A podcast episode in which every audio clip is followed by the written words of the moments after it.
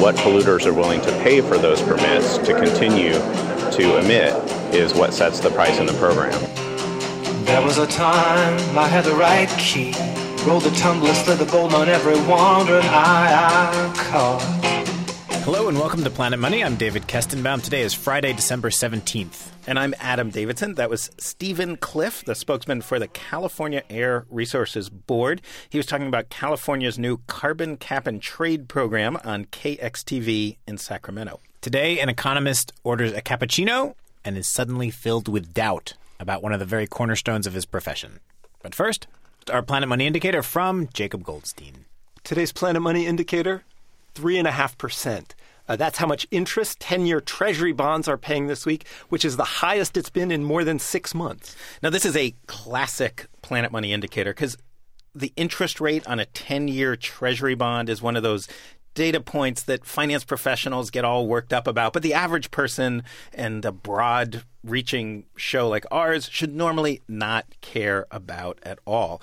But right now, the interest rate that the US government pays on 10-year treasury bonds, you could you could argue that is one of the most crucial pieces of information if you want to know if the economy is going in a good direction or a bad direction. So, the 10-year treasury bond going up, the interest rate going up, is that is that good or bad. I might think it was bad because that means the U.S. government has to pay more money to borrow money. That means it'll take longer for us to pay off our debt. So that that's not good for the U.S. government, right? It's it's not good for the U.S. government. That's true what you said. At the same time, I think there is a, broader picture where it is actually a good thing, and that that looks like this. You know, during the crisis, when everybody got basically scared about everything, what they did was they bought Treasury bonds. They said, "U.S. government, we're going to give you our money. We don't care if you pay us two percent interest. We don't care. We just we just want to feel safe because we don't trust the Greek government. We don't trust." Citibank bonds. We don't trust anyone else. We just trust you. Yeah, and we sure don't want to put our money in the stock market because who knows what's going to happen with that. So what's happening now? People are getting a little more optimistic. They're saying, you know what? The economy is, is looking okay. Yeah, there's still a lot of problems, but but we're getting more hopeful. I'm gonna I'm gonna put my money in the stock market, or if I'm gonna lend it to the government, I'm gonna demand higher interest. So so that's good. Okay, I buy that argument. The thing that puzzles me though is you know, we, we've talked a lot on this show about quantitative easing, the Federal Reserve spending $600 billion, specifically in many cases on this, on the 10 year Treasury bond. And, and what the Fed has said is we want to get cash out in the system, and we also want to keep long term interest rates lower. Mortgage rates are often tied to the 10 year Treasury bond, and so they want to keep mortgage rates lower so that more of these foreclosed homes can get sold and processed and, and our economy can get healthy again. So the whole point of quantitative easing is to lower 10 year Treasury bond interest rates, but you're saying they're higher. Does that mean that quantitative easing, QE2, is not working? You know, there's been a really interesting debate about this exact question in the last week or two. And, and a lot of people are making exactly the argument you made. Look, the Fed said we're doing this to keep interest rates low. Now we see interest rates are going up. Therefore, the Fed has failed. There's this other broader argument that, that sort of goes to the point I was making before, which is the Fed's big picture goal was to tell the world, look, we're going to do whatever it takes to get the economy going again. And now we're seeing we're seeing the stock market rise. We're seeing economists increase their estimates for growth next year. We're seeing various optimistic signs. So by that broader measure, you can say, you know, the Fed wanted the economy to come back. Now we're seeing signs that the economy may be starting to come back, and these higher interest rates are part of that. You know, David, you were a physicist, a scientist in a previous life, and and a, in science, you like falsifiability, right? You you have some theory, and you can prove that it's true or false based on the outcome of, of some test. Here we have the Fed saying we're doing X, Y, and Z to lower interest rates, and you will know they exist because interest rates go up or go down, or we'll know they've failed because interest rates went up or went down. I mean, this is what is so frustrating about economics, right? You know what it's like? It's like string theory. The string theorists have come up with ideas that are so complicated they can only be tested in 10 dimensions, and therefore they will have tenure forever because no one will ever prove they're wrong. So I think we're going to have the Fed for a while. So Ben Bernanke is like the string theorist uh, of the economy. It's like if we had 10 dimensions, we could prove whether the Fed is, is doing anything good. His analog in the physics world is a guy named Ed Witten at Princeton. Look it up on the internet. Jacob, thank you so much. Thank you guys for that unusually wide ranging and fun Planet Money indicator. All right. Thank you, Jacob. So, on to the cappuccino. The Economist and the Doubt. So, Adam, you know, since the financial crisis, the largest economic event experiment in the last, I don't know, since the Great Depression, we're always saying, right? We've been asking economists, do you see the world differently? Did it change how you think? And basically, we haven't been able to find anyone who's really changed their minds. Yeah, it's true. Every economist I talk to, everyone I can think of, just believes whatever they believed before, only more intensely. And they believe the other side is even more wrong than ever. But we did find one economist who is beginning to rethink some things that he has written. That economist is one of our favorites, Tim Harford. He now writes for the Financial Times. He used to be at the World Bank. And he wrote one of my favorite introductory books about economics called The Undercover Economist. I always recommend it as a, as a basic intro to economics. And he is now doubting something he wrote in his very first chapter. And it has to do with a cup of cappuccino. So, the cappuccino story, which you're going to hear in a second, today makes him nervous. But when he wrote it, it was a story for him of pure wonderment and amazement. And basically, it's that when he orders a cappuccino and he looks at it, he sometimes has this deep and sort of amazing thought about how it came to be and how amazing it is that it even exists. And you look at this cappuccino and it seems like such a simple object. And then you realize there's there's actually nobody in the world who from scratch could make a cappuccino because it has milk in it. So you'd need to be a dairy farmer. It comes in a cardboard cup. You need to understand the, the pulping and recycling process that produces those cups. It's got a plastic lid, which is a totally different thing altogether. It, of course, includes coffee. Not very much coffee these days, but a little bit of coffee. So you'd have to know how to uh, uh, grow coffee and roast coffee. It's made with an espresso machine, which itself involves rolled steel and electricity, and yeah, that's a kind of a complicated thing as well.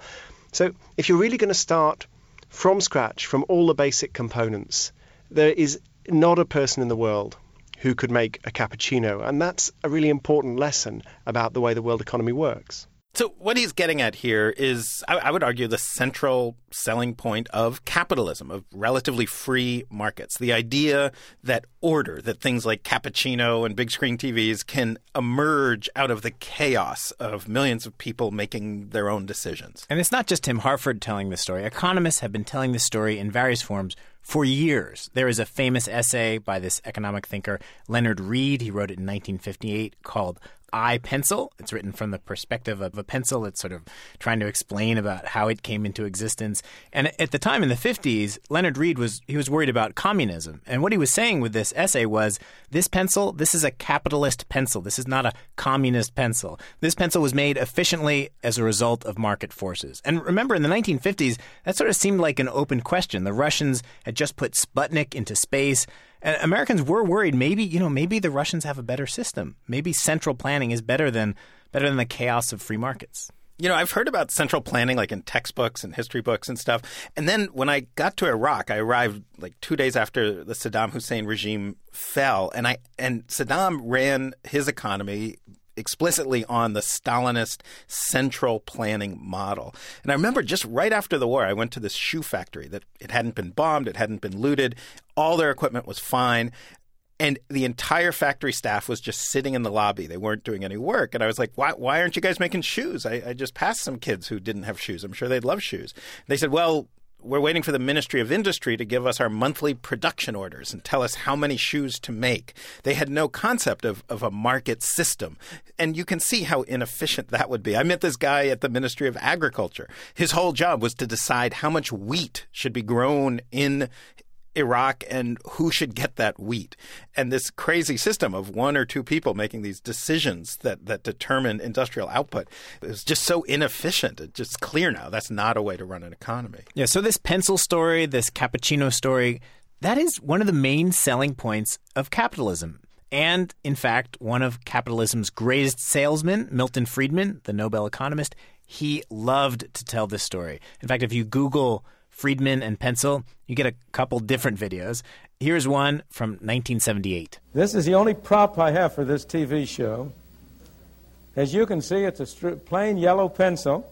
Friedman continues and he says, When you go out and you buy a pencil for, say, a nickel, basically that nickel in that transaction, it is being divided up among thousands, maybe more, all the people who had some tiny role in producing the pencil. The you think of the person who cut down the tree, person who made the saw that cut down the tree, the person who mined the ore who made the saw. I mean, pretty quickly you get out to like the entire planet. And they're all in a way getting a tiny piece of that nickel. Note, these thousands of people who have been led to engage in this simple transaction with me, not one of them has been forced to do it.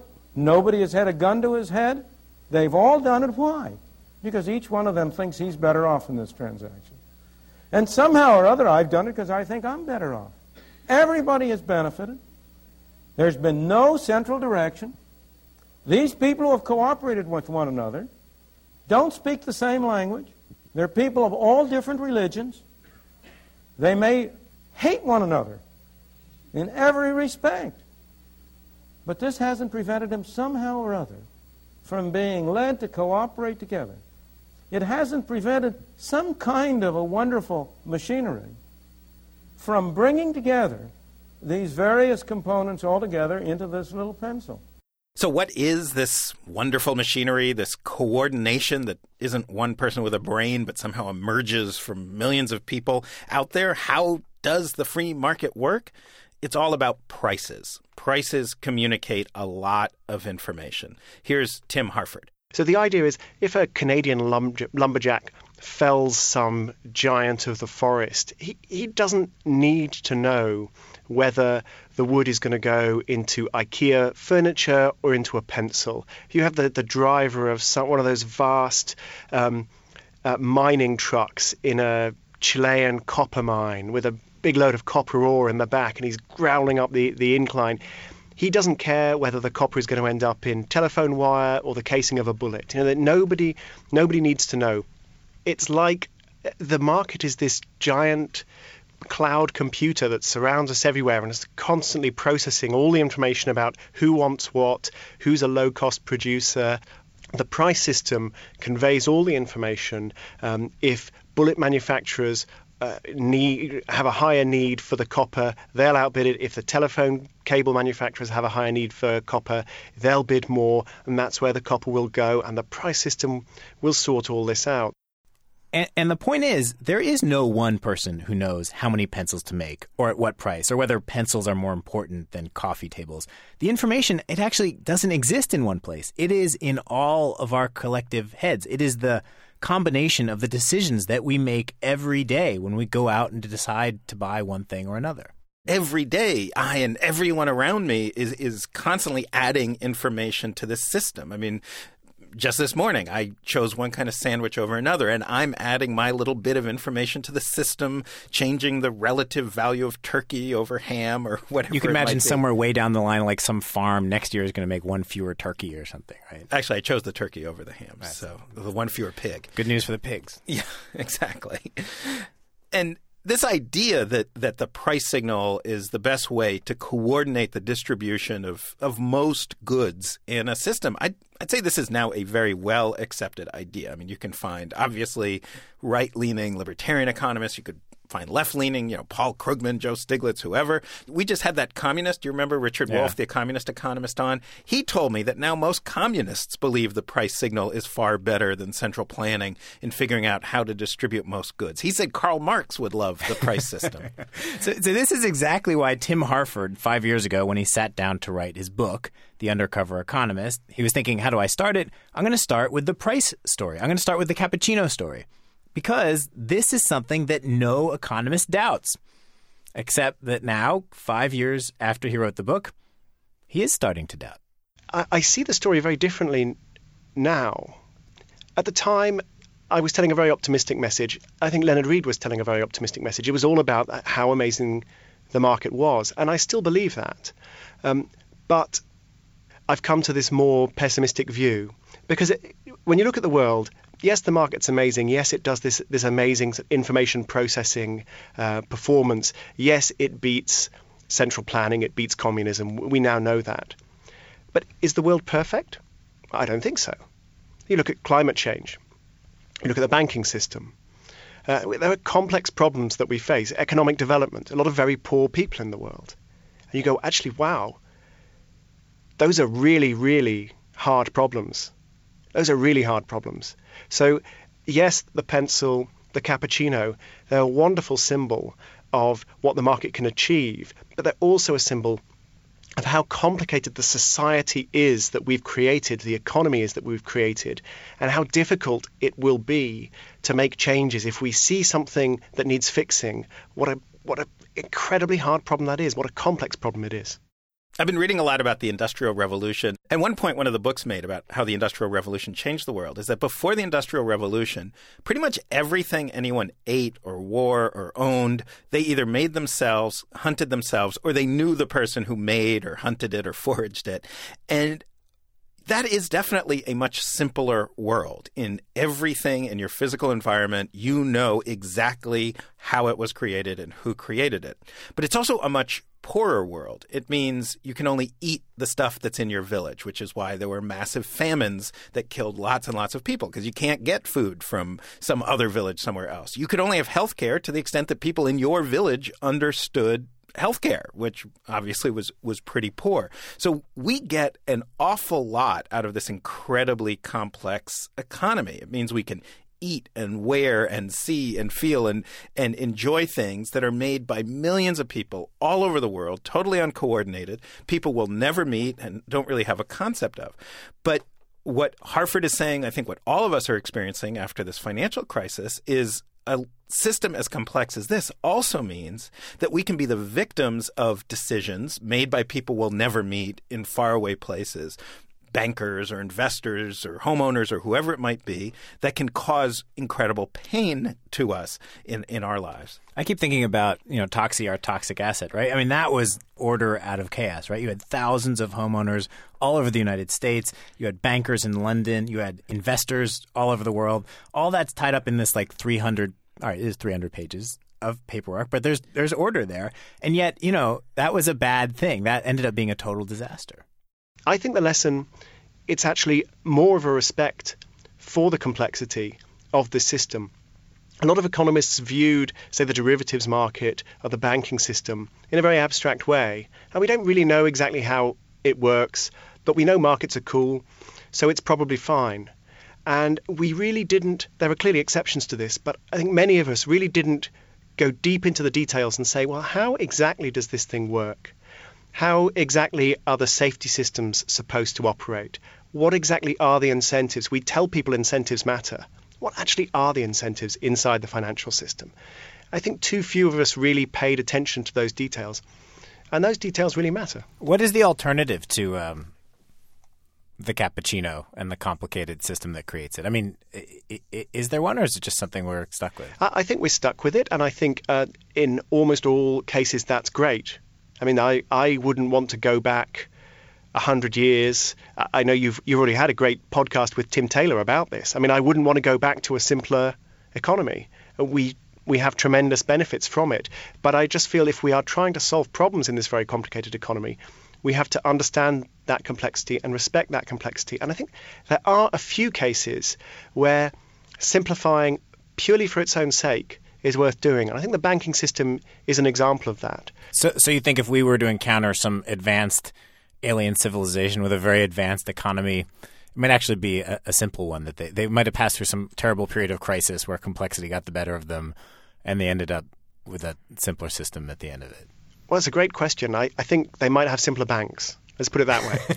so this brings up what continues to be one of the central debates of economics how robust, how solid are markets when they're just left to themselves? And and this is where we get at the point that, that most economists we talk to just believe whatever they believed before, only more strongly. The libertarian oriented say, yeah, this financial crisis proves regulation is a disaster. Yeah, the system is complicated. You're right, it's it's complicated. That's why government should keep its hands off it. Like regulation, that's central planning by a different name.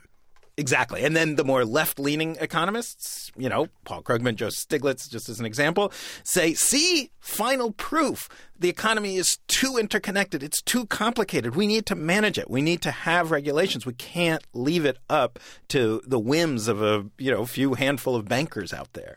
But I think Tim Harford is not really making a partisan point here. He's saying that the complexity that gives you the pencil of the markets That is a double edged sword. The beauty is you get the pencil with everyone just working on some tiny piece of it without having to see the, the big picture that they're making a pencil. But climate change is, is the same thing. It's, every person in their country doing their little thing, making their little choices, and they're not seeing the big picture. One of the things I've been doing is looking at um, work that safety engineers and psychologists of industrial safety have been doing. So th- these guys look at oil rigs blowing up to pick a recent example, nuclear power stations melting down. And these are very complicated interconnected systems, a bit like the economy. But they look at them in very different ways. And I think economists have tended to look at the complexity of the economy and go, wow, it's complicated. Isn't that great? Government better stay away. Whereas an engineer will look at a nuclear power station and go, wow, it's complicated. We'd better be really, really careful. And that's a different perspective. And I wouldn't say one perspective's right and one perspective's wrong. But I think there's a there's a lot of room for learning from each other. And certainly, I've learned a lot about the financial crisis by talking to guys who try and keep nuclear power stations safe. You wouldn't think there was a connection, but I, I have become convinced there really is. Tim, you know, it's rare for us to talk to economists who have uh, really changed their mind or rethinking something they really believed. And I feel like in you, we found someone who wrote a very popular economics book, and you're rethinking chapter one. I am. I, I mean, I wouldn't say so much that um, it wasn't that I said a bunch of stuff that was wrong. It's that I didn't pay attention to a bunch of stuff that was really important. So I have a chapter on, you know, the dot com crisis, and that now looks that really looks like old news. But not only old news, but it, it looks really small beer compared with the financial crisis. So I feel my mistake was not to say a bunch of stuff that wasn't true. My mistake was that I, I just wasn't paying attention to what was really important. And Tim, I want to thank you because for a second there, I thought I was talking to an economist who actually was saying that they were wrong in the past, and I'm, I'm glad to know that that I'm, I'm still on a unbroken track record of not hearing. That. I'm teasing. I'm teasing. I'm sure I'll, I'll, I'll figure out something that I was wrong about, and I'll let you know. okay. But something has changed. This is all wrong. I'm out here in the cold with a wet face, so rattling your logs. If you're an economist who'd like to tell us how you now think differently, how you think you were wrong about things, and, and now you've changed your mind, please let us know. You can send it to the Ministry of Podcast Planning. that email is planetmoney at npr.org. And also on our blog, we have links to the original iPencil essay, also an excerpt from Tim's iCappuccino. That's how I'm calling this first chapter of his book. And we're going to have a link to the Milton Friedman video and this video of a guy Tim Harford directed us to who actually tried to make a toaster himself from scratch, and it didn't go very well.